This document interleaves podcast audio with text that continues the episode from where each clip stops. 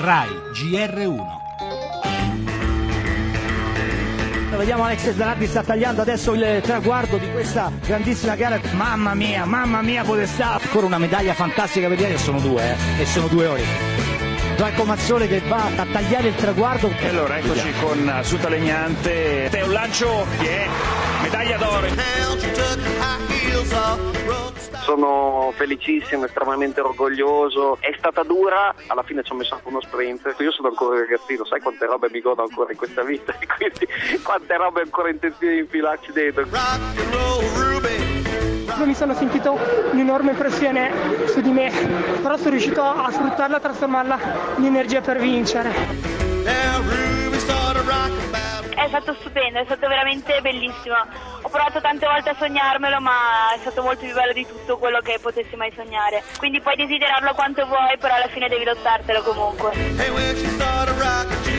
E sono sette, con la vittoria di Bebe Vio nel fioretto cresce il bottino dell'oro azzurro alle Paralimpiadi di Rio con la campionessa veneziana, ci sono Assunta Legnante, Federico Morlacchi, Vittorio Podestà, Luca Mazzone, Francesco Bocciardo e Alex Zanardi. Con l'eccezione dell'ex pilota di Formula 1 sono nomi che molti di noi hanno sentito per la prima volta, così come le loro voci dopo il trionfo. Un trionfo che nasce non solo dal lavoro tecnico, atletico, ma anche dalla capacità di accettare e quindi di superare la disgrazia, la malattia o il dramma che ha cambiato la loro vita. La voglia di andare avanti, la lotta per realizzare il sogno che fa dire ad Alex Zanardi, 50 anni tra un mese, di essere ancora un ragazzino.